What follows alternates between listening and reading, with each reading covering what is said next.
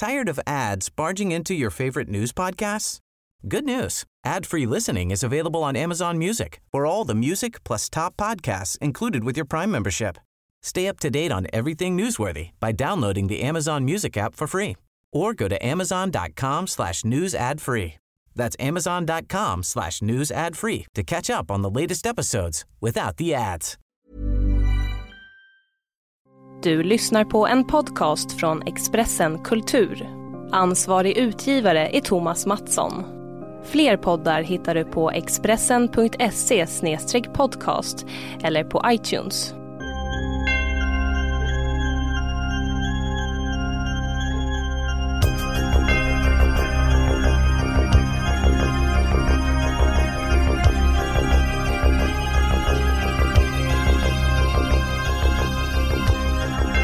Du lyssnar på Hämndens timme, en podcast om häxkraft, politik och kultur.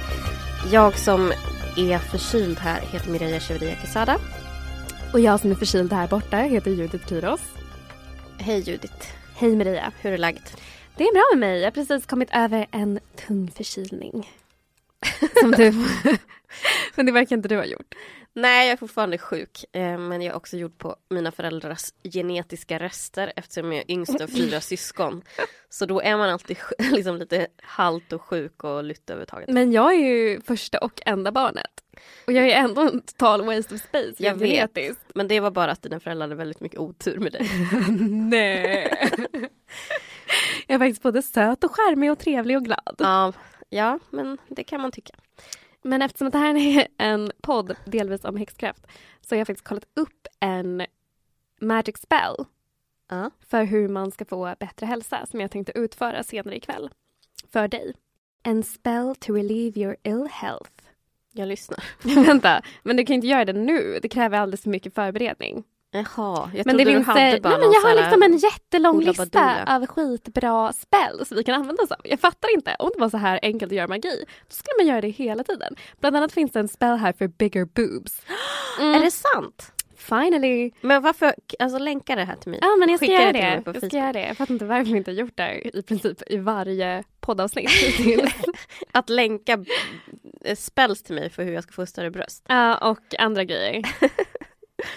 Eh, ja, som eh, man kanske hör så eh, är vår liksom, mentala skarphet inte den bästa just nu. Det har till exempel tagit oss tre timmar att börja spela in det här jävla poddavsnittet. Tala för dig själv. Du- Jag har faktiskt hittat en everlasting immortality spell. du har suttit och håll, koll på, du hållit på med Tinder och grejer. Ja, jag har delvis hållit på med Tinder men jag har också kollat upp hur jag kan leva för evigt på internet. Ja, Meanwhile, vad har du gjort? Jävligt produktiva. Arbetat på riktigt. Jag har suttit och hostat. Mm. Men, eh, och snackat skit med dig. Men vad har du gjort på senaste tiden? Det var jättelänge sedan vi sågs. Det var faktiskt jättelänge sedan vi sågs och jag önskar att jag hade mer spännande saker att berätta. Men jag har ju faktiskt gått i det på riktigt. Alltså jag trodde inte att det var riktigt möjligt för mig att nå den här punkten av totalt förslappande. Men jag har ju verkligen bara Kommer du senast vi pratade att jag sa att jag hade legat och kollat på Poirot? Mm. Jag har nu sett klart alla avsnitt av Poirot. Ehm, Som någonsin har gjorts. som någonsin har gjorts. Hur många avsnitt finns det? Det finns 13 säsonger. Ehm, men Det jag... är ju jättemånga timmar av ditt liv. Alltså det är ju fan hur många... Shut up. Ja, det, Det- är väldigt många timmar av mitt liv. Ja.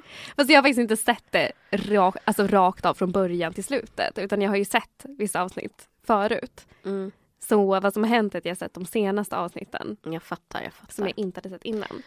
Eh, Men kul att du har ett bra liv. Har du något intressant att säga om, om, om ditt liv i, i övrigt då?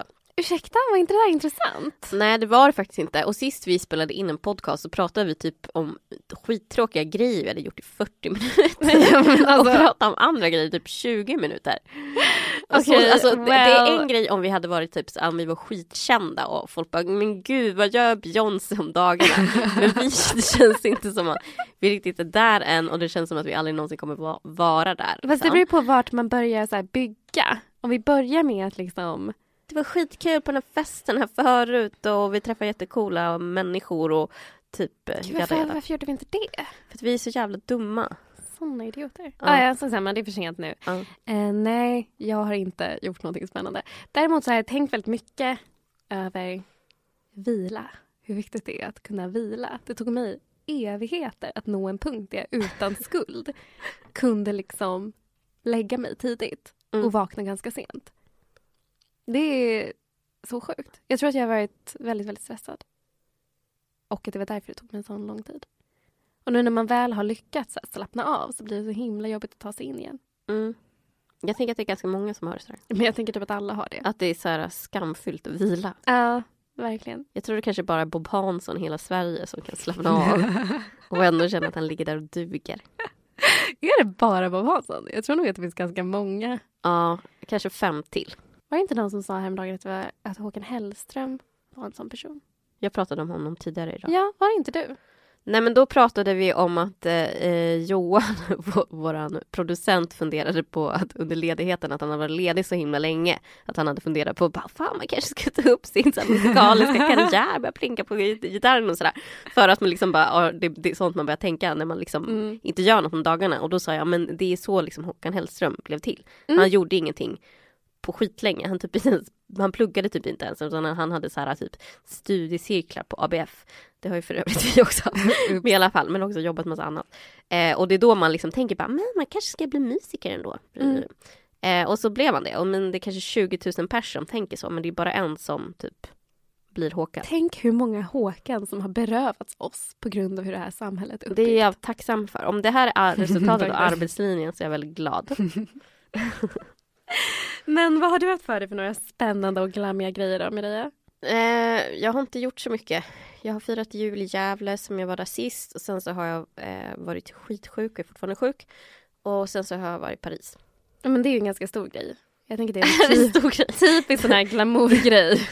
Typisk glamourgrej. ja. Att åka till Paris. Ja. Eh, ja men det var lite så här för att jag var ju skitsjuk på sen nyårsafton och bara livet suger. Här ligger jag typ under två tecken och liksom Mm. snorar vid tolvslaget. När man ska hångla med någon så här jävligt snygg brud. Men så Mm. hände inte det. Om det är en tröst så gjorde inte jag heller det under nyår. Så när jag satt i min soffa med mina kompisar och ingen fick hångla. Sången ring, klocka ring och när han missade det. Nej, vi gjorde faktiskt inte det. Nej, okej. Nej, jag kollade inte heller på det. Vi var lite busy Ja. med att hångla. Allihop.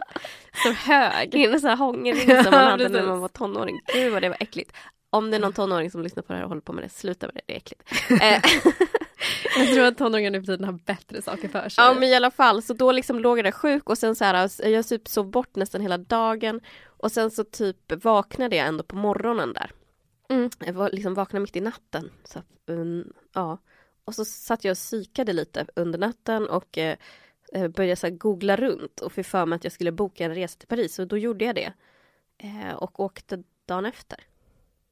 Gud vad spontant. Ja, jag gjort... Typiskt härlig livsnjutargrej att göra. Ja, jag tänkte att det var, det var ju väldigt så här forcerat. Jag är ju ingen spontan person på det sättet. Mm. Liksom. Det är inte så bara Mireia, följ med ut ikväll. Utan det blir så här, Nej. Mireia om två veckor Ja, så finns det en fundering på att vi kanske ska fika. Mm. Vill du följa med? Och då bara, ja. Eh, nej, men typ. Eh, så då drog jag bara dit. Och så hakade en kompis på. Bjöd med sig själv. Mm. Så vi bara lallade runt där. Har du några spaningar från metropolen? Från metropolen Paris. Ja. Eh, det var regnigt och det var kallt men det var jävligt trevligt. Ehm, och det är en helt annan så här, när man är ute och rör sig på gatorna så är det en helt annat sätt som snubbar bemöter en. Mm. Hur då menar Eller det, kan, alltså det är svårt att veta men jo, men det var mycket mer raggigt där från män Mm. på ett helt annat sätt. Du vet att folk stoppar en på gatorna och då är det inte typ så här bara Åh, jag blir jättesnygg helt plötsligt i, i Paris i relation Mm. till i Sverige. Alltså, jag vet inte, det kanske var bara att jag hade värsta Paris-feelingen och typ bara Mm. och, och att folk eh, fick för sig om att jag vill gå hem med en massa så här skäggiga snubbar.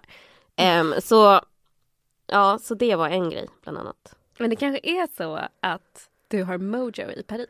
Ja, men också med fel personer. För grejen Ja. att så här, vi var ute en massa och så var vi Mm. på så här, liksom flatklubbar och så här bögställen. Och sen så bara typ, förlåt, men männen i Mm. Paris, så mycket högre lägstanivå än i alla fall brudarna som var på det här flatstället. De var klädda så här stilmässigt. Du vet, så här, hon heter Veronica, eh, tjejen som sitter i rullstol i fucking Åmål. I stilen, klädstilsmässigt så var de som henne. Inte Veronica! Så jävla dålig stil. Och de dansade fult också. Okej, det här, jag är ganska glad att jag inte följde med. Fast det var också kul. Eh, ah, ja, men så då var det så här bara, åh gud, eh, vad smickrande. Det är någon som, typ- det är en massa flator där som raggar på mig. Men de måste byta stil. Mm, jag förstår. Ja. Så, så jag hade liksom flow med fel personer kan man säga. Ja, men det brukar ju vara så. Eh, tyvärr. Jag vet inte varför det är så, men det är så. Varenda gång jag har flow, eller varenda gång jag har mojo någonstans så är det ju alltid personer som jag absolut inte är intresserad av. Men när det inte är dig. Va? Vadå? Men är det inte Du pekar dig? och skrattar. Men du har ju massa konstiga typ groupies. Är det inte du som har massa typ så här tråkiga töntflator efter dig som bara åh antirasism Jo, ja det är sant. postkolonial teori. Åh, jag vill ligga i en säng och soffa med Judith Kiros och prata och mysa och, och hålla på med de här frågorna. för, för Camilla vårar, Så taskig! Vadå som att... men det är ju sant. Ja, För- det, för det är inte groupies. Det är faktiskt helt normala människor som av någon anledning tror Ja. att jag vill ta en öl och prata om upplevelsen av rasism i Sverige. med dem. Men alltså Camilla, shoutout Astorga Diaz eh, som är våran kamrat i, i rummet. Mm. Och hon hade en analys utifrån vilka, vilka som så här, är intresserade av oss. Vilka typer. För eh, eh, Valerie var det ju egentligen mest synd om för då var det så här, massa vita hiphop-killar Ja, det är sant. som, som gillade henne. Mm. Jag hade ändå liksom borts, jag hade bordsflatorna. Det är Ja. ganska okej, alltså det skulle jag inte, ja, jag bangar inte. Nej. Eh, men ja, du fick de här töntarna. Och Camilla får massa så här snygga snubbs och coola brudar. Camilla är det bäst. Camilla är helt enkelt bäst. Jag har också ganska bra måste jag säga på det. Jag måste on it, jag måste åka till Göteborg. Ja, nej men det är ju så. Jag tror jag redan besudlat hela stan. Gud vad det här flippade ur, det var inte alls meningen att vi skulle gå in på det här. I alla fall. Vadå, det är inte alltid negativt. Det är inte alltid negativt. Allt vad? Att din analys av våra kärleksliv. Det var Camillas analys. Just det, Camillas. Så det, hon, hon jobbar på Sveriges Radio och därmed opartisk så det är helt rätt. Det hon det är sant, Ja. det är helt objektivt. Nej men jag tycker ni är så taskiga mot mig. Ärligt talat, det är faktiskt inte mitt fel. Men du får faktiskt de sämsta raggen jämt. Nej, faktiskt inte. Ja men du har fått kanske några. Ja. Men alltså om man tänker rent generellt. Ja, vilka vilka som generellt. dras, alltså så här, vilka som Men jag tror att, nu tänker jag bara lite snabbt innan vi avrundar det här. Ja. Jag tror att folk uppfattar mig som en ganska tråkig person som inte har några intressen förutom att prata om politik. But it's not true! Jag har massor med intressen. Jag skrattar, jag dansar, jag lever, jag älskar. Kontaktannons. Men här. det är sant! ja men hon Och är ganska dessutom kul, jag så- kan bekräfta att du är Du ganska vet att jag rolig. redan har påbörjat nedräkningen Till vad? till att Rosies profetia ska uppfyllas från Ja, vårt liveavsnitt. Du kommer träffa Att kärleken jag ska träffa 2015. kärleken som kommer komma på en främmande vind. Mm. Vår multikulturella kärlek ska påbörjas år 2015. That is just how it is. Det låter bra. Men så det var liksom det du kände att du fick ut av Paris? Nej men ja men dels det att man bara oj det är jättestor skillnad på det här. Mm. Flatorna är det låg nivå på, i alla fall de som var på de ställena vi var på. Eh, men sen så var det också så här, ehm, när man är utomlands, jag vet inte om du brukar tänka på det, men för mig är det så här att man börjar om från noll på Mm. något sätt. För, för i Sverige så, eh, ja men jag har arbetarklassig bakgrund, bla bla bla, och är blatt och sådär. Så då är det som att jag liksom har fått laborera mig fram för att veta så här, alltså i Sverige vet jag vad jag är värd. Mm. Jag vet i, i vilka sammanhang jag anses vara ful eller snygg eller medelmåttig. Eh, vilka eventuella personer som tycker det. Jag vet hur så här, eh, folk ser på mig utifrån vilka de är, hur de läser mig.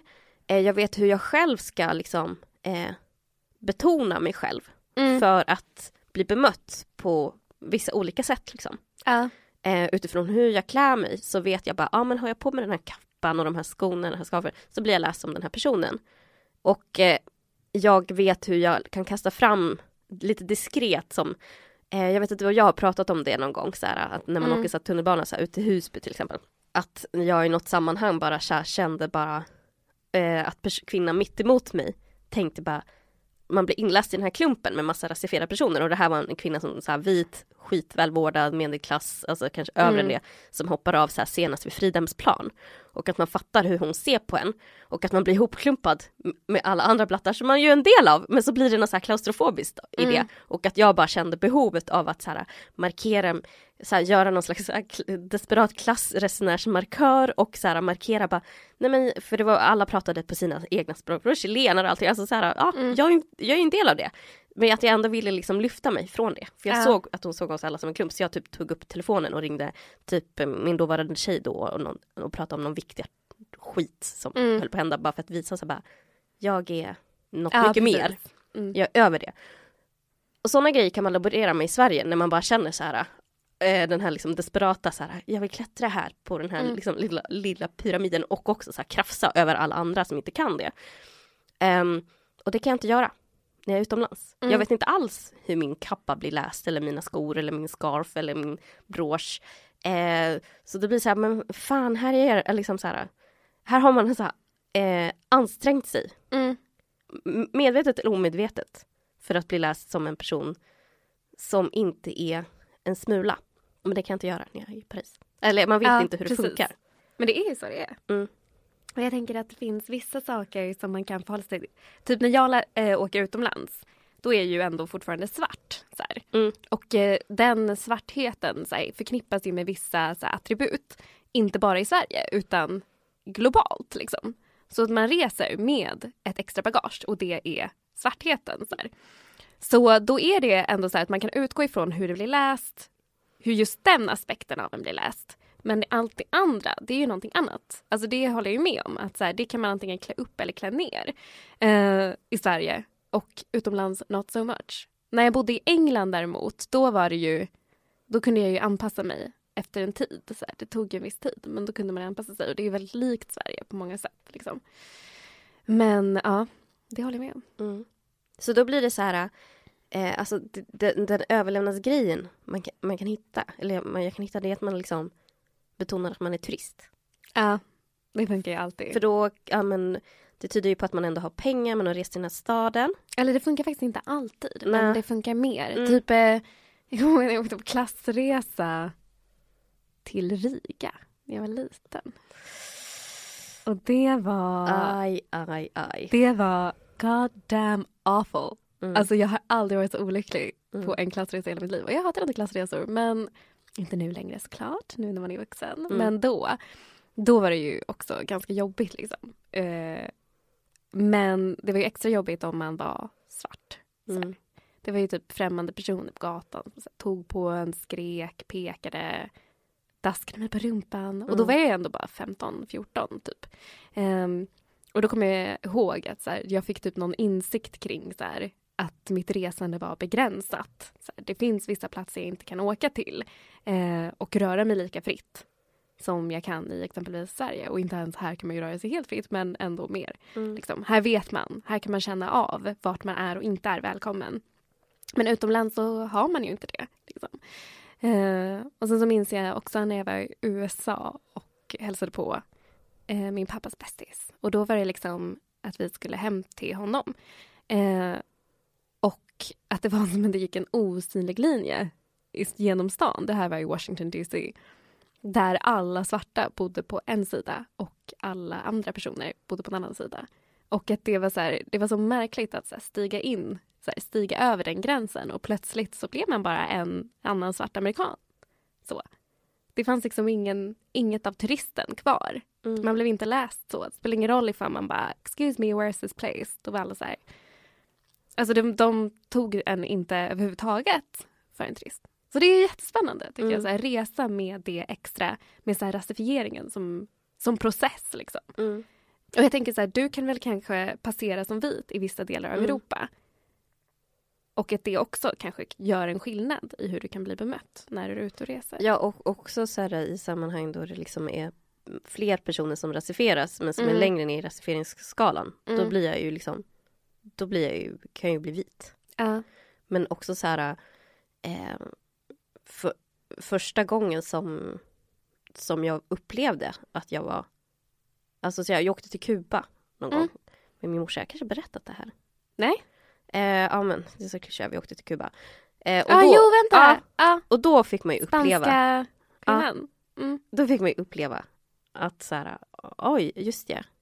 Men samtidigt så var de medvetna att jag var chilenare. Ja, För de, de, de ser ju det, alltså i Latinamerika så ser man ju vart alla är ifrån. mm. På ett helt annat sätt. Så då var jag inte riktigt en fin vit Mm. person. Eller liksom jag var turist men inte en fin turist. Ja. Men sen första gången jag var i Chile, för jag åkte till Chile efter det för första gången liksom som, som vuxen. För jag var två och ett halvt när vi flydde. Det var det fucking sjukaste jag varit med om i Mm. hela mitt liv. Berätta. Nej men för att det var för att det är ändå så här, och jag har det jävligt soft rent så här liksom ratificeringsmässigt i Sverige liksom, om man jämför Mm. med andra personer. Eh, även om jag utsatts för rasism, skitsamma allt det där. Så det, har liksom, det, är en, det är en känsla, det är en upplevelse som, som man har i, liksom, i Sverige som bygger på massa, massa olika erfarenheter. Tusentals under ens liv, uppväxt. Så. Mm. Som på något sätt så här, indirekt hela tiden säger att du är på något sätt inte en del av det här Mm. på ett eh, naturligt sätt. Och sen så första gången jag var i Chile, att gå runt i städer där alla andra ser ut som jag. Mm. Alltså då jag är normpersonen. Det var en sån konstig känsla. Så jävla konstigt. Det kändes liksom lite studsigt att gå på gatorna. Jag bara, de, de första månaden i Valparaiso som jag var i då, jag bara gick runt. Alltså helt, alltså gjorde ingenting. Jag bara gick runt och bara kände hur det var. Och älskade gå i varuhus. För att jag inte blev förföljd Mm. längre i affärerna. Det var så sjuk känsla. Ja, jag har ju haft liknande upplevelser när jag åker tillbaka till Etiopien. Ja. Men jag åkte dit för första gången när jag var pytteliten. Alltså jag var ju sex år. Eh, Så jag hade inte ens, alltså jag tänkte ju inte ens på det. Eller så här, jag vet inte ifall jag kände av det. Men det vet man ju inte nu när man är vuxen. Men så här, när jag återvänt som äldre, då är det ju så här, det är helt sjukt. Man slår på tvn så är det bara personer som ser ut som en själv. Och att man också tänker på, eller jag tänker på väldigt mycket då, så här, vilka personer som inte syns då. Mm. Om jag utgör normen på något sätt. Vilka är, det, vilka är de som är i marginalerna? Vilka är i periferin i det här samhället? Ja, så det är jätteintressant. Och det var också så här när- jag var i Chile. Steg ett, jag är som alla andra, jag är norm. Så här. Mm. Steg två, hur kan jag stiga? Mm, mm. Att jag bara, eh, om jag markerar att jag har någon slags connection med Europa, alltså så här, eller att jag klär mig på ett visst sätt, eller liksom så här, Ja, så sti, alltså så här, alltså det var också, förutom att det var första upplevelsen ever, då var jag 21 år, av att vara normperson i ett samhälle och bara flyta med, så var också så här, min första upplevelse ever att göra, att inte vara så här lägst i hierarkin. mm, Eh, alltså rent klassmässigt. För att om jag, jag liksom laborerar fram, om jag för mig på det här sättet så tror de att jag har pengar. mm. Och då blev jag bemött på ett helt annat sätt. Och jag hade ju också pengar, alltså mitt CSN gjorde Ja, sig väldigt bra i Chile liksom. Så det var jättekonstigt, alltså det var också så här en upplevelse liksom. Mm.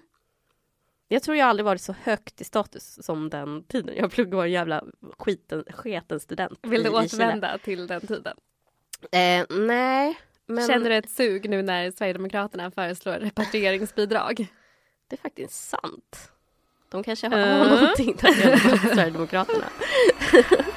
men ja, det var fett skumt.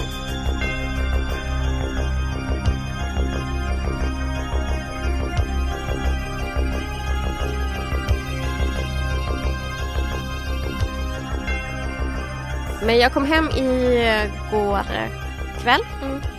Så idag så är dagen då det har varit ett attentat. Precis, ett attentat mot tidningen, jag kan inte uttala det här, Charlie Hebdo. Precis. Men jag tänker mig att det uttalas annorlunda. Charlie Hebdo kanske? Vet jag är inte. bra på franska. Ehm, nej, inte jag heller. Gave it up when I was 14, never looked back. Mm. Men eh, det är ju 12 personer i redaktionen som har blivit mördade av okända attentatsmän. Som de fortfarande inte har fått tag på. Nej.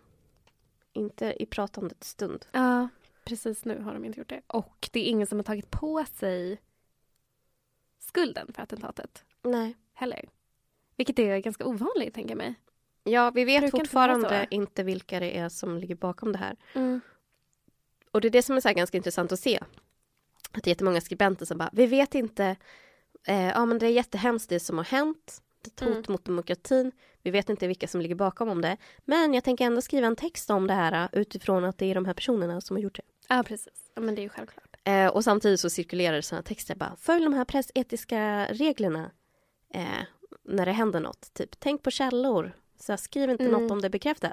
Men jag tänker ändå skriva alla jävla artiklar i hela den här jävla tidningen utifrån att det är de här personerna som har gjort det. Ja. Men det är inte bekräftat. Det, det är inte så bekräftat, men vi tillfrågar den här terrorexperten som ska bekräfta det här Mm. om att det är de här personerna som har gjort det.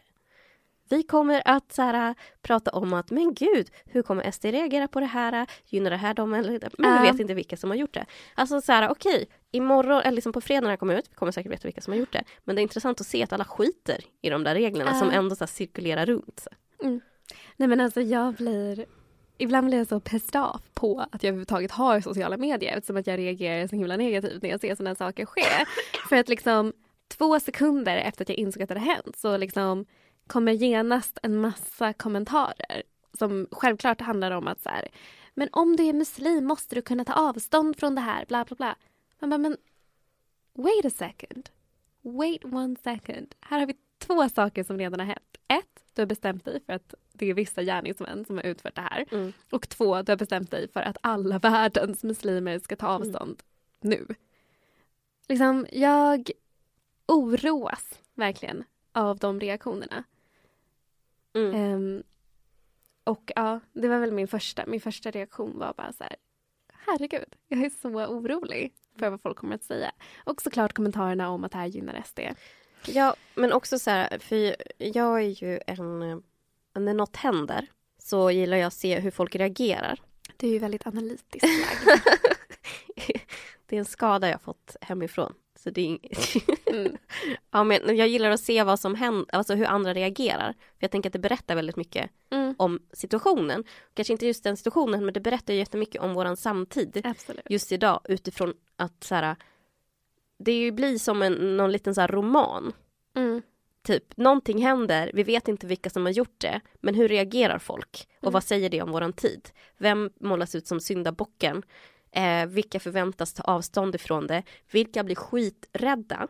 Eh, och vilka blir skiträdda på ett annat sätt? För att man bara, okej, det här kommer leda till förföljelse av oss. Ja. Eh, och det, det är ju jätteuppenbart talande för vår samtid. Den senaste tidens till exempel eh, attacker mot muslimer, moskéer, eh, inte bara runt i Sverige utan runt om i Europa. Alltså Mm. den här attacken tycker jag är ett tydligt uttryck för det. Den här attacken mot den här satirtidningen Mm. tycker jag är ett så tydligt uttryck för islamofobin och liksom, eh, liksom ja, den antimuslimska rasismen som finns idag. Ja. Alltså det är främst det som det talar för mig. Liksom. Mm. Alltså, det är det det berättar för mig om, den, om Utveckla. våran tid.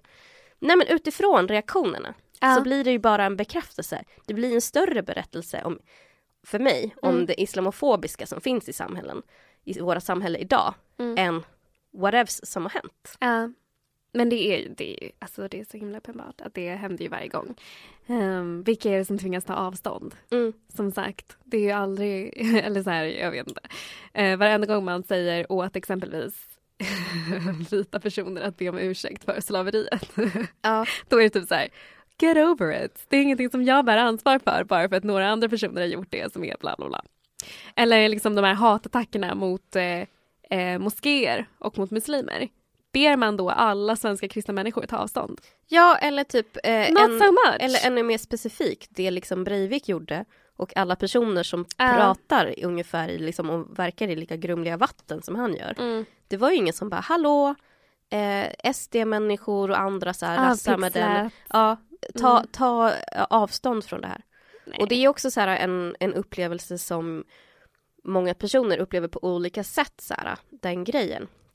Mm. Alltså när jag, eller till exempel så här, och att olika barn gör det. Alltså, nu blir jag så här som så här, vi måste tänka på världens barn. Men Mm. alltså, jag tänker bara på typ eh, när jag var liten och eh, det var så att Stureplansmorden. Jag var typ så här 11 år Mm. och då var det som några chilenare som bakom det. Alltså, man, alltså alla chilenare i fucking Sverige. Mm. Jag talar för alla chilenare här. Eh, ja, det gör Du jag. representerar inte alla chilenare. Ja, jag visste det. Jag representerar, ja, men i alla fall. Alltså man kände så här att bara att det var skamligt att vara chilenare då. För att även om det var någon fucking idiot som bara liksom hade Mm. gått ut och skjutit för att fick komma in på krogen eller vad det nu var. Eh, så kände man en så här in, liksom indirekt anklagelse. Och då var ju det bara en, någon som hade flippat. Nu är det här, Mm. så här en struktur. Så här, Ja. en islamofobisk struktur som finns i hela samhället och det är eh, massa så generationer av personer som jag tänker kanske växer upp och känner det här. Liksom. ja. Att man Men är indirekt hade- in, anklagad för allting hela tiden. För en massa saker som bara Mm. händer. Ja, men apropå det så läste jag en eh, jättebra kommentar på Twitter som jag inte kan hitta nu, men eh, jag tror att jag kommer ihåg den. Ehm, ja, men du vet att igår eh, så bombades NAACPs kontor i Colorado och eh, Vad är det? det är The National Association for the Advancement of Colored People i USA. Eh, det är en så här jättegammal medborgarrättsrörelse Mm. då, eh, som har arbetat för svarta människors rättigheter jättelänge. Eh, och då bombades deras byggnad då, igår. Men det är liksom ingen som har skrivit om det, eller lyft det i media. Och då var det då någon som hade tweetat om det här och skrev så här. ehm, terrorattacken i Paris, alla muslimer måste ta avstånd. Eh, eller så här, en svart person begår ett brott, hela rasen måste ta avstånd. En vit person bombar NAWCPs huvudkontor i Colorado. Det är en galen, liksom, Mm. eh, one white outlier, one crazy outlier. Det liksom kopplas aldrig till någon diskurs, det kopplas aldrig till någon ideologi, det kopplas aldrig till någon så här kunskapsproduktion, utan anses alltid vara fristående. En fristående handling så här, på ett sätt som ingenting annat. Eh, så här, inget brott som kan rasifieras gör. Mm. Så, eh, så jag läste den kommentaren och tänkte det var ju pretty spot on och det är vad vi ser just nu också. Mm. Och det är också så här, jag tycker eh, också se en liten skillnad med hur Dels så tror jag att det här är liksom eh, som har hänt det är det är fruktansvärt. Men jag tänker också att det ligger också en större identifikation för de som berättar om världen. Mm. Eh, att det just drabbar liksom en tidning.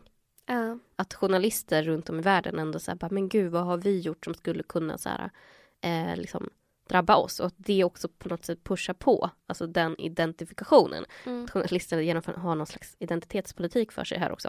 Eh, nej men att, och att det är därför man eh, ser det som ett hot och, och det är ju ett hot. Det är, Mm. det är ju ett uttryck som på något sätt är, liksom, hotar demokratin som, som vissa pratar om.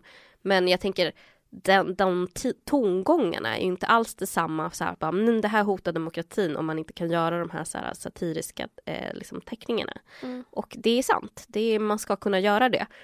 Eh, men den, det tonläget, den jargongen används inte på samma sätt upplever jag till exempel när alla moskéerna blev attackerade i Sverige. Så här. Det här är ett hot mot demokratin. Mm. Att människor i sin vardag ska kunna utöva sin religion Ja. utan att vara så här rädda. Ehm, det blir inte samma så här högtravande språk upplever jag.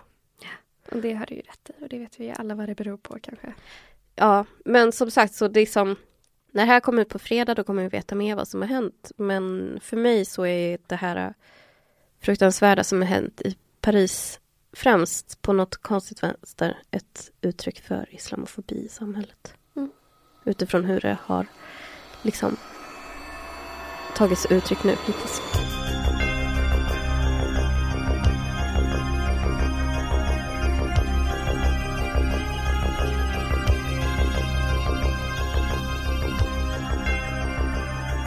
Mireia, jag måste fråga dig en sak. Vad? Hur känns det att nyvalet är avblåst för dig? Du som såg så mycket fram emot det här Mireia. Ja, Jag var så pepp. Det var som en liten present till dig från Gud. Ja, som han tog tillbaka. Det var verkligen så och det var som att eh, eh, Gud insåg att hon, hon förtjänar inte det här nyvalet. Tired of ads barging into your favorite news podcasts? Good news. Ad-free listening is available on Amazon Music for all the music plus top podcasts included with your Prime membership. Stay up to date on everything newsworthy by downloading the Amazon Music app for free or go to amazon.com slash news ad free. That's amazon.com slash news ad free to catch up on the latest episodes without the ads. Ehm, men ja, alltså så här, rent jobbmässigt så är det ju skönt. Ja, För då kan man planera så här. Då slipper man göra eh, bang ut efter att, jag är chefredaktör på bang, ut efter att det kommer vara ett nyval. ja. För att det är roligare att göra en tidning utan ett, bara, nej, ytterligare ett val. Mm. Kan vi inte bara få typ skriva om disco? We did this. Ja. Ja. På så sätt är det kul, men på det andra sättet så är jag besviken. Mm.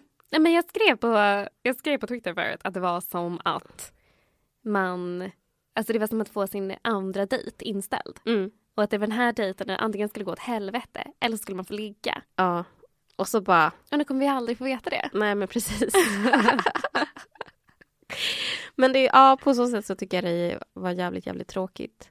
Men jag tänker också så här, det, det har ju också startats, alltså det var något som hände med eh, liksom aktivismen, aktivister och vänstern överhuvudtaget som ändå var väldigt pepp. Det var inte Mm. bara jag som var pepp på det Nej, det var faktiskt inte det. Folk eh, liksom började med så här dörrknackningsinitiativ eh, liksom initiativ mot rasism. Det så planerades eh, Mm.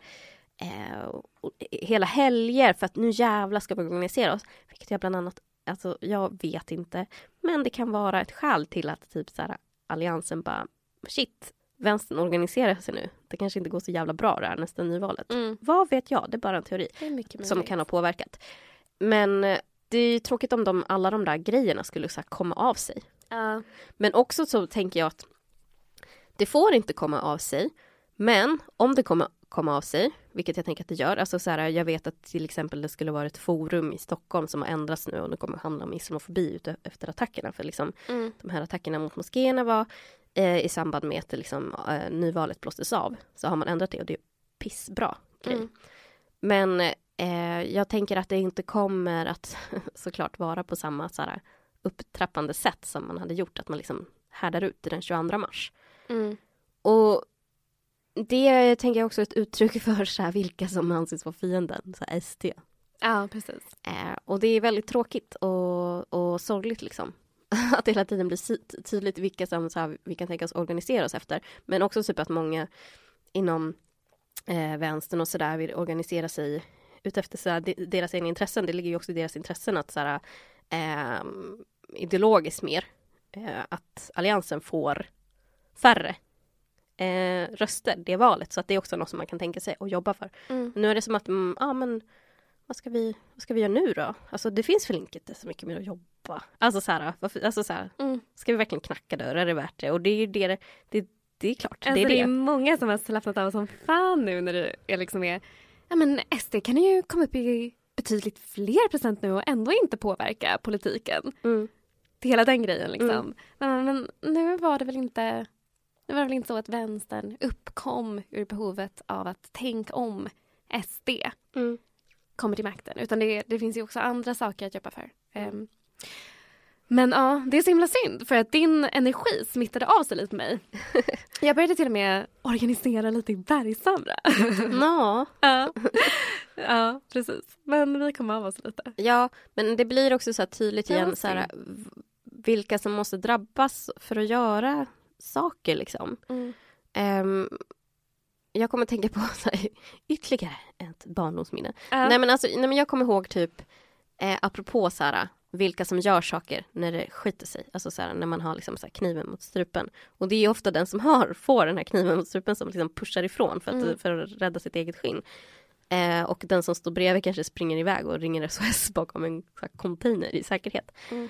Eh, men jag kommer ihåg när jag, jag gick i typ ettan eller tvåan. Eh, så jag var typ åtta år något sånt där. Så hade min, så, så var det så här kväll och så mamma berättade typ så här vid middagen. Eh, att nästa dag i skolan så måste ni säga till era lärare att ni ska strejka.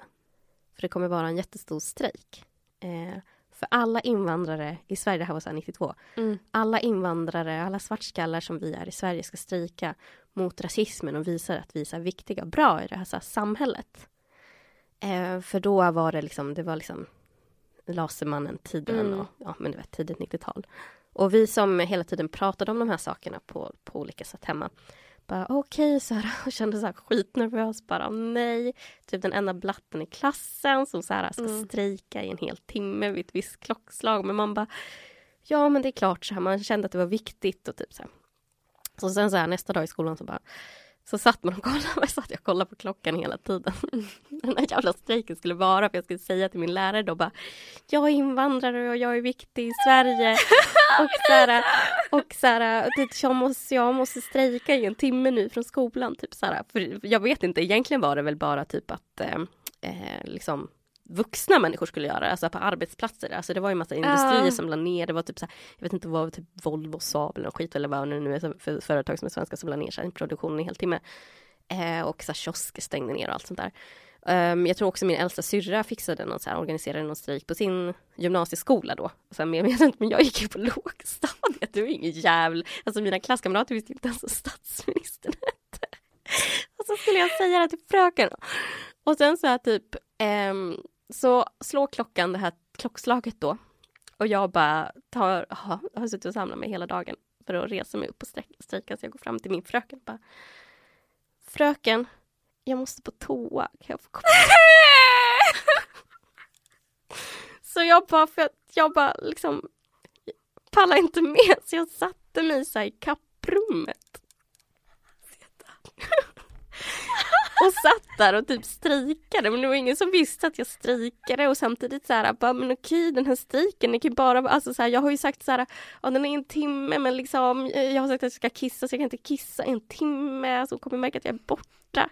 Så jag är kanske borta i fem minuter på min så ensam strejk i kapprummet och gick in igen. Och det var också så här, när man gick in så, ingen hade ju märkt att jag var borta. Ingen mm. visste varför jag var borta förutom jag själv. Eh, och att det också var lite så halvfuttigt. Jag var liksom, hade mm. inte vågat säga så här, jag är viktig i Sverige och det här är viktigt. Så eh, men också den här, så här tydligheten som så här, drabbade mig några gånger som barn och det här var ett av dem. Så här, det var ändå bara, alltså jag gick ändå ut så här, och jag var den mm. enda i, i den klassen och som hade pratat om det här hemma och vars föräldrar hade liksom, eller mamma hade tagit upp det här om varför det var viktigt. Alltså säg till din mamma att jag älskar henne. säg till din mamma att hon är mitt fucking ideal när det gäller att uppfostra sina barn. oh.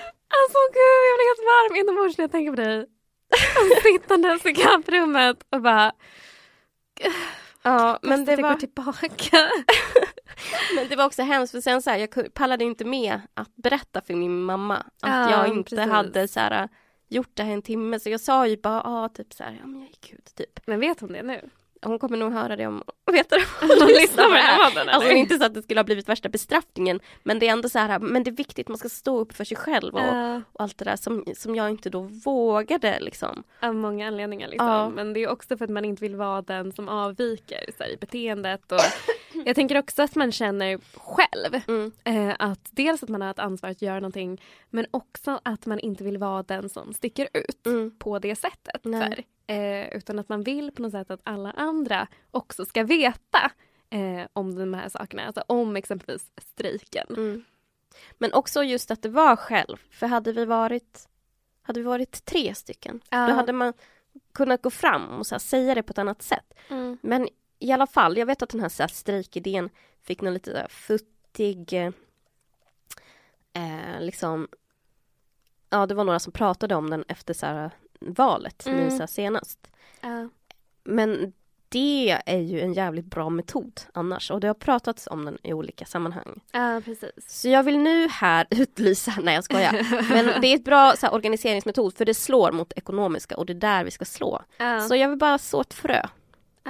Uh. Blattar of the word, United take over. Vi borde strejka 2015. För även om det inte är nyval, alltså det är pissigt ändå mm. och vi kommer fortsätta bli attackerade. Ja, precis. Så vi, vi hör av oss och vi organiserar oss och fuckar ur. See you later. Mm.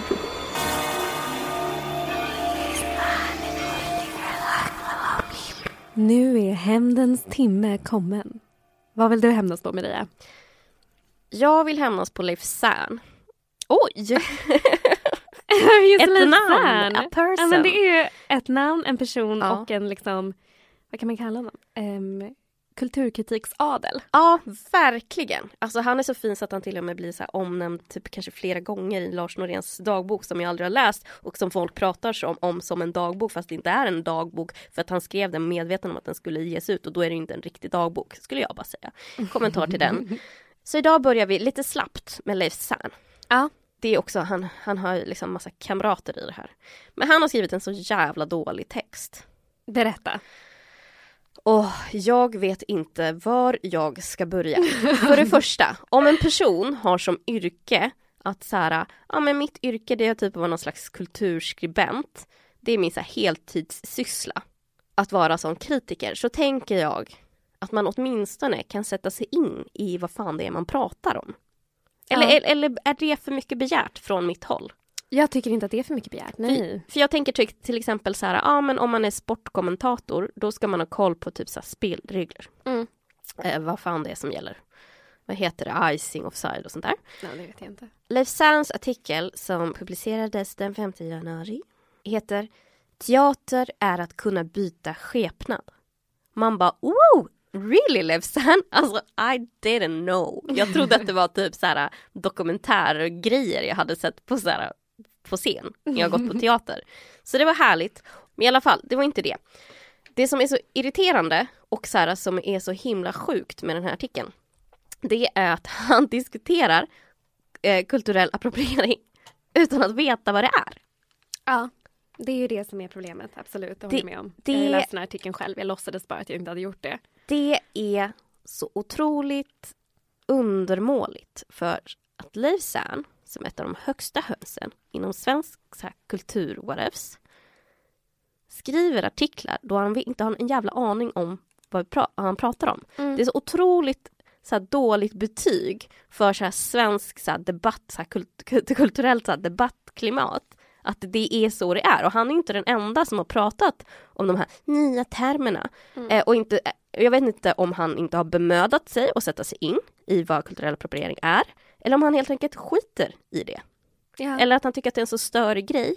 ehm, att han struntar i det och pratar om det som om det är det han vill att det ska vara för då är det lättare att avfärda det. Mm. Men folk brukar ofta göra så här, anspråk på så här, intellektuell hedlighet. Vore det inte så här om, om människor, okej, tycker att det är en dålig grej, men prata om det för vad det är och Ja. argumentera emot det utifrån vad det är och inte från vad du hittar på att det är. Preach! Jag känner att med hela den här debatten om identitetspolitik att det har varit som att eh, det har varit som viskleken.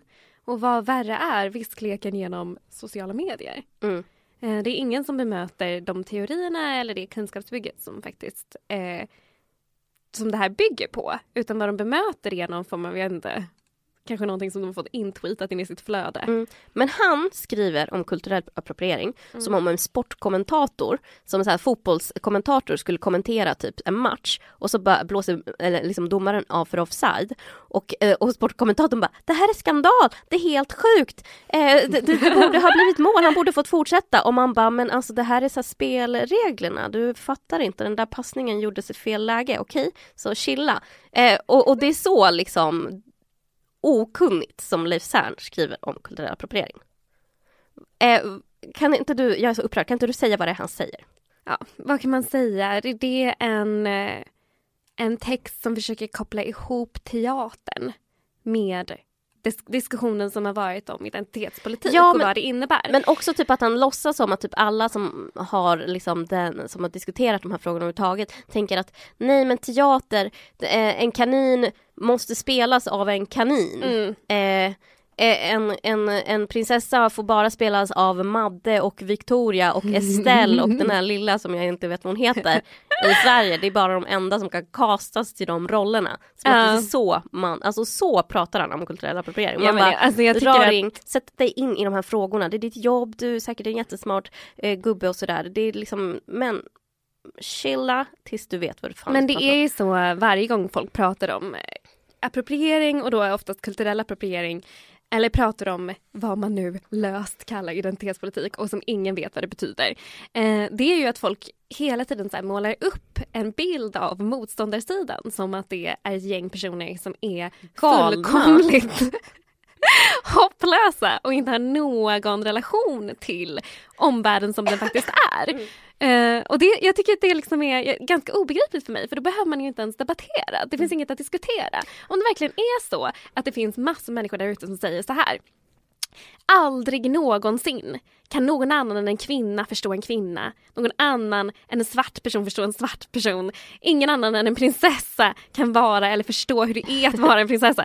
Då skulle det inte något att diskutera. Ja, ja, För att det finns liksom ingen intellektuell hedlighet, som du nu använder uttrycket, mm. i den diskussionen. Det skulle vara som att jag bemötte Leif Sern med en massa påståenden som han absolut inte gör. Mm. Eh, men nu är det ju faktiskt ingen som har sagt det.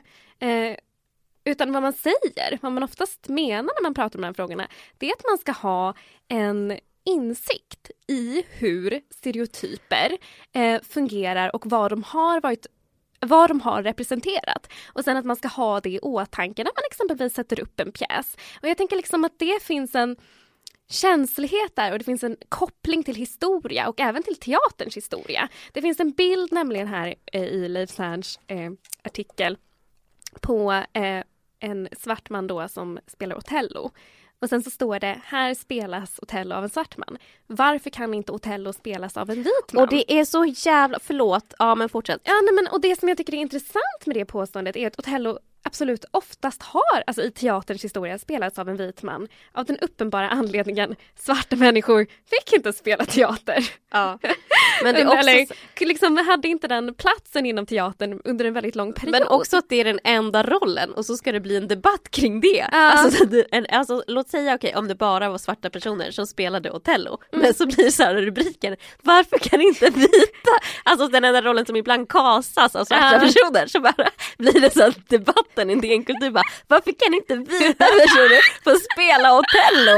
Och man bara fucking liksom vad håller du på med? Varför kan inte spela moren? Jo men Eh, oroa er inte, utan det är faktiskt oftast vita män som har spelat ja. Dels, ja. Vita män i blackface, bland annat Anthony Hopkins, um, och alltså jag, hade ju, jag har ju ett ah. överdrivet intresse för pjäsen Hotell och dess historia. Det är ju därför jag verkligen tog till mig när jag... Ja, du brukar prata om den där ibland. Ja, det är lite töntigt. Men... eh, alltså det finns ju absolut, man kan göra ett case för, och det har jag tidigare gjort, att ah. det skulle kunna vara intressant att se Otello gjord som Alltså rollen spelas av en vit man i blackface. Att det skulle, man skulle kunna göra en poäng där kring så här, eh, den rasistiska diskursen som den pjäsen kan läsas in i. Att det finns någonting med att i liksom hur vita skriver svarta som man kan gestalta genom att ha en vit person i blackface mm. som spelar rollen. Men tyvärr är det ju oftast inte det som händer utan vad som händer är att man erbjuds någon form av bronssminkad eh, eh, karikatyr. Så, eh, så jag, och jag håller ju med dig också om att ett annat problem är ju att så här, det här är ju den enda rollen mm. som faktiskt oftast eh, Otello och Aron, mm. eh, som också är nog och Aron är en ond karaktär ur um, Titus Andronicus. Uh, de två kastas som svarta, mm. ingen annan. Men jag menar det är precis samma det är liksom precis samma känslighet med vilken man eh, försöker, tänker jag, hoppas jag, hoppas jag att man gör, försöker spela rollen Shylock i Köpmannen i Venedig. Mm. Att så här, man har en, en tanke kring så här, hur de här stereotyperna ser ut och vad händer om vi låter en vit person uttolka en svart person på scen? Vad kommer att ske? Eh, och att den diskussionen för sig väl ingenting negativt. Och betyder det att man hoppar ur skinnet när man spelar teater. Men... Betyder det att teatern går ut på att man hoppar ur skinnet? Nej, det handlar om att man iklär sig någon annans skinn och sen visar upp. Alltså det är ju representation det handlar om. Och det är också så här intressant för personer i Sverige som har diskussionen om kulturell appropriering bland annat har ju också så här lyft bland annat så här hur teater eh, alltså så här, jag tänker på kulturföreningen Tryck som ja, ju har precis. varit så här väldigt pådrivande i att så här, ja men de här rollerna, alltså teater, då kan en så här vuxen jättestor man spela ett barn, att det är en del av tjusningen och magin med det ja. liksom. Att man säger den här, det här, den här stolen, det är ett rymdskepp och så går hela publiken med på det och det är så här fantastiskt mm. att det skapas på det sättet, att reglerna är sådana.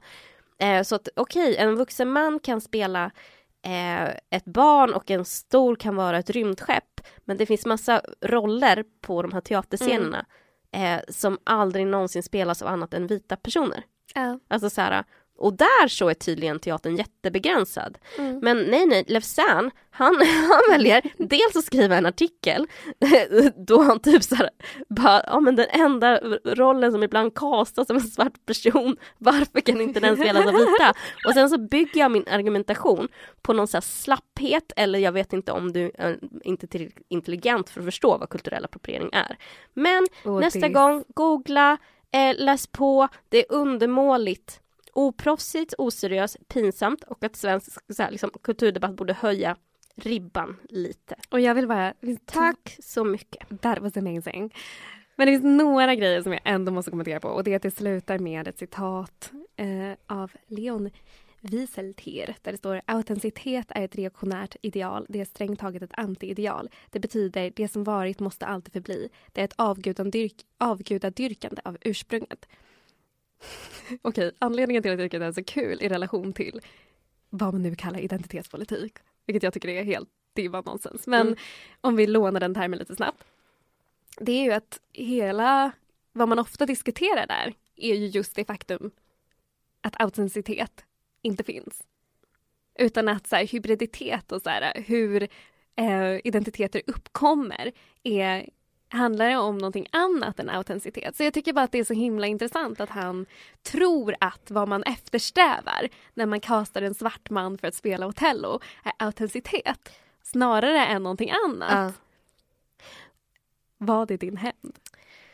Min hämnd är att eh, eftersom Leif Zern inte orkar sätta sig in i vad typ kulturell appropriering är så är min hämnd att ingen någonsin kommer orka sig sätta in i vem han är och vad, vad han heter. Och det här är så skönt när man inte gör anspråk på att vara så här in, intellektuell person, vilket jag tänker att Leif Zern indirekt gör. Jag gör inte det, för jag är inte det. Jag är bara en sån här liten blattetjej som snackar skit i en podcast på Expressen Kultur. Så då kan mina händer vara därefter. Fast alltså, grejen är att jag har ju faktiskt träffat eh, Liv en gång. Ja. Han var så snäll. Han var så himla snäll. Åh, vi pratade nej, det är också faktiskt- din kollega! Ah, just det! Ja. Oh well. Nej, men det är jag, alltså, som han säger det här verkligen... till Judith så kickar Ja, han inte. Eh, och jag träffade honom, det var på um, någon så här, eh, poesiklubbkväll när jag skulle läsa och jag var jättenervös. Och han gav mig värsta fina tipsen. Och sen efteråt så liksom så sa han att det var fint. Och sen Mm. efter det så pratade vi faktiskt lite delvis om identitet. Och då var han jättetillmötesgående så jag vet inte vart det här Så, kommer men ifrån. det betyder bara att en falsk människa. Var jättetillmötesgående men egentligen tänkte Fy fan vilken dum och blås brud. Eller typ jag lyssnade inte på, han lyssnade väl antagligen inte på vad du sa då. Ja, om det du pratade möjligt. om det så lyssnade jag inte på vad du sa. Som han fått helt fel vad det är. Skitsamma, min hämnd på Leif det som han inte bryr sig om att sätta sig in i grejer. Så jag kommer ingen orka sätta sig in i hans. Så ingen kommer typ så här, han kommer, alla kommer säga hans namn fel. det är din hämnd. Ja, men han kommer få ett dumt. Eh, alla kommer tro att han heter Fisen. Jag vill bara höja nivån på den här podcasten.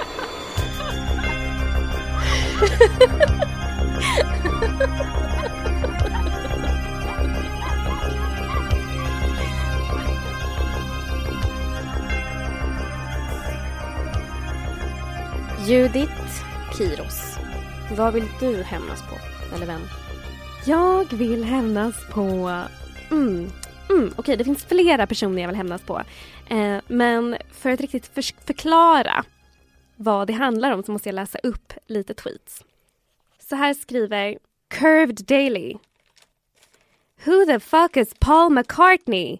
This is why I love Kanye, for shining light on unknown artists. Who is this Paul McCartney? He about to blow up thanks to Kanye. Okej, så vad som har hänt här är att Kanye West och ehm, Har förbarmat sig över Paul har McCartney. förbarmat sig över Paul McCartney och gjort en låt tillsammans med honom.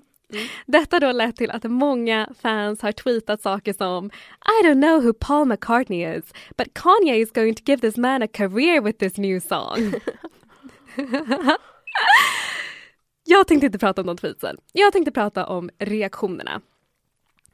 På att om- Kanye har förbarmat sig Paul McCartney. och på att de här fansen har tweetat sådana här saker. Jag har sett människor kommentera, okej här har vi lite kommentarer från Nyhets24. Dum, dummare, dummast fans. Då var det bevisat att den där Kanyes fans är lika blåsta som han är. Vilka idioter, ledsen smiley. Förresten, ja jag sa samma. Eh, indoktrinerade, svar ja. Haha, lite tragiskt att de andra som kommenterat inte känner till Paul McCartney eller Beatles. Okej. För, får jag bara en fråga? Ja. En sak för eh, the Innan, record. innan det kommer. Ja, Mm. de här personerna som har tweetat, tweetat här, är de rasifierade? Eh, ja, Mm, Okej, ja bra. Mm. många av dem är det. Inte alla. Men eh, sen är det ju rap music. Så man kan ju säga någonting om att det är rasifierat. Och Kanye, West, Kanye Wests fans gör det i relation till honom. Så här. Tycker om sån här ignorant black music. Ah. Inte perfect, good, fine, almost white black music. som Like, rock. eh, labadi, labada, bo, bo, bo. Men då har jag en sak att säga Ja. till de här människorna. Och det är så här. För det första. Ni vet att även ungdomar kan skämta. För det andra. Även om de här personerna inte skämtar. Ta era förtorkade jävla fossil-asses out of this place. Out of internet. Just walk it back out into the world and sit it down on a bench somewhere and feed the pigeons. Herregud! Jag dör den dagen. Jag kommer dö av lycka den dagen Beatles är ett fucking minne blott. Jag bryr mig inte ett skit om Paul McCartney. Paul McCartney betyder lika mycket för mig som den här plastmuggen vid min sida. Paul McCartney har inte påverkat mitt liv till det positiva eller till det negativa. Kanye West däremot har påverkat mitt liv extremt mycket. Till skillnad från geniet som är Kanye West som har skrivit sådana lines som så oförglömliga lines som Have you ever had sex with a pharaoh? I put that pussy in a sarcophagus. Ja, det är genialiskt. Han som har skrivit genialiska lines. You should be honored by my lateness that I would even show up to this fake shit. Han likställs med Paul McCartney som seriöst skriver typ så här. Love me, love me, love me, I love you, I love you. Obladi oblada. Ja men massa bullshit. Skittråkig musik, gulligt, pluttig, whatever. Det var säkert fantastiskt spännande 1961. I don't know, I wasn't there. You know why? För att jag är en ung person. Jag är en ung person som relaterar till musik som görs idag. Och ibland så händer inte det. Ibland så relaterar jag till musik som skrivs, som skrivs för jättelänge sedan. Det händer också. Det kan hända. Kan du det? Det kan hända. Jag var trots allt en liten rocktjej när jag var liten. Jag var en liten punktjej när jag var liten också. Men jag skulle aldrig drömma om, om någon bara, vad fan är The Clash? Att jag skulle bara, ursäkta mig? Ursäkta mig yngling där? Vet inte du vilka The Clash är? Äh, de, de, de sålde ju jättemånga skivor år 1875. De var fantastiskt viktiga för den musikaliska utvecklingen. Nej, jag skulle inte göra det för att jag skulle inse, vet du vad? Det här är en annan generation. De andra prioriteringar, de lyssnar på annan musik och det är okej. Det är inte patetiskt, det är inte tragiskt, de är inte korkade, de är inte dumma och även om det råkar vara så att de skämtar och jag bara inte uppfattar det för att jag är dum i huvudet och jättegammal så tänker jag respektera det. Men jag har sett så många människor sprida de här tweetsen som att det är det roligaste som har hänt. Oh my god, they don't know who Paul McCartney is. Seriously, har du sett Paul McCartney? Jag har faktiskt sett honom. Han, Han, ser har... ut som ett vist gammalt träd från Pocahontas. Nej, han ser ut som typ eh, eh, drottning Silvia lite. Anyway, point is, det är inte det sjukaste som hänt att folk inte vet vem det här är. Och det är inte, det, det Alltså, är inte så jag- himla jag märkligt. Säga, det, och, man- det, det är också inte så här, låt säga om man vet vem man är, men det är inte konstigt om man inte känner igen honom för han så, alltså, Ja, han det ser speciell ut. Ja, skitsamma. Men också, helt enkelt, att jag känner att det här kopplas otroligt mycket till det faktum att Kanye är en hiphopartist och det anses alltid vara korkad musik. Det är klart. Det är klart det är korkad musik. Det är okej när Macklemore gör det. Det är inte okej när Kanye gör det. Dessutom har han ett så stort ego. Vad fan har han det för? Mm, inte för att han råkar vara en av de största så här, producenterna och eh, låtskrivarna och hiphopartisterna idag. Men han förtjänar ändå inte att ha sånt enormt ego tydligen. Dels att det är Kanye, dels att det är hiphop, dels att det är många så här, unga svarta personer som lyssnar på det. Allt det här gör ju att så här, men i jämförelse med Paul McCartney är han ju ingenting. Please, please, take a seat. Vad är din hämnd? Min hämnd. Det är att varenda gång de här människorna sätter på en Beatles-skiva så kommer de upptäcka att det förvandlats till 808 and Heartbreaks, Kanyes skiva. Men är det ett straff? Nej men för dem skulle det väl vara det. Jag tänker att det skulle ha förvandlats till någon så här innan Beatles, någon skitgammal. typ så här, Okej, varenda gång de försöker sätta på musik. En Beatles Men problemet är att de här människorna oftast gillar sån musik också. nej, För jag tänkte tänk- så här, annars så kunde, det, Tänk kunde man börja spela eh, liksom enbart eh, liksom bluesmusik Ja, från 1920-talet. Det låter för sig lite härligt. Ja, jag tycker det är ganska nice. The Blind Lemon Jefferson spelas varenda gång de sätter på Beatles. Och, Och då kommer man bara, ursäkta, vet inte du vem Blind Lemon Jefferson är? Exakt, Du, okej, Jag så vet du vet inte. inte, vem, Blind Willie McTell är? Okej, okej, dagens ungdom. Så ska jag säga varenda gång vi börjar spela. Du har lyssnat på Hämndens timme. Jag heter Mireia Cheveria Quesada. jag heter Judith Kyros. Eh, dessa värdiga personer kan ni fortsätta följa. Jag finns på Twitter som Mireia EQ. Och jag finns som Other Judith. Eh, vi har också en fantastisk Facebook-sida eh, som uppdateras dagligen. Något. Ehm, men Hämndens timme, man kan kolla där eh, ifall vi gör några spexiga grejer typ ibland i andra sammanhang. Men ehm, kul! Kul dag!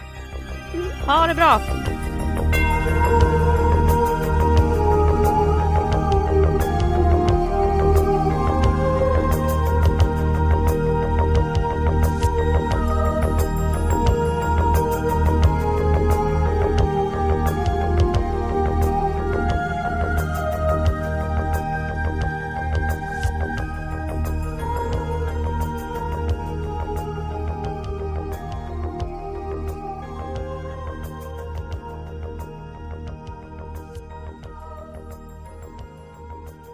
Du har lyssnat på en podcast från Expressen.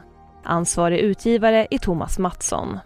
Fler poddar hittar du på expressen.se podcast och på iTunes.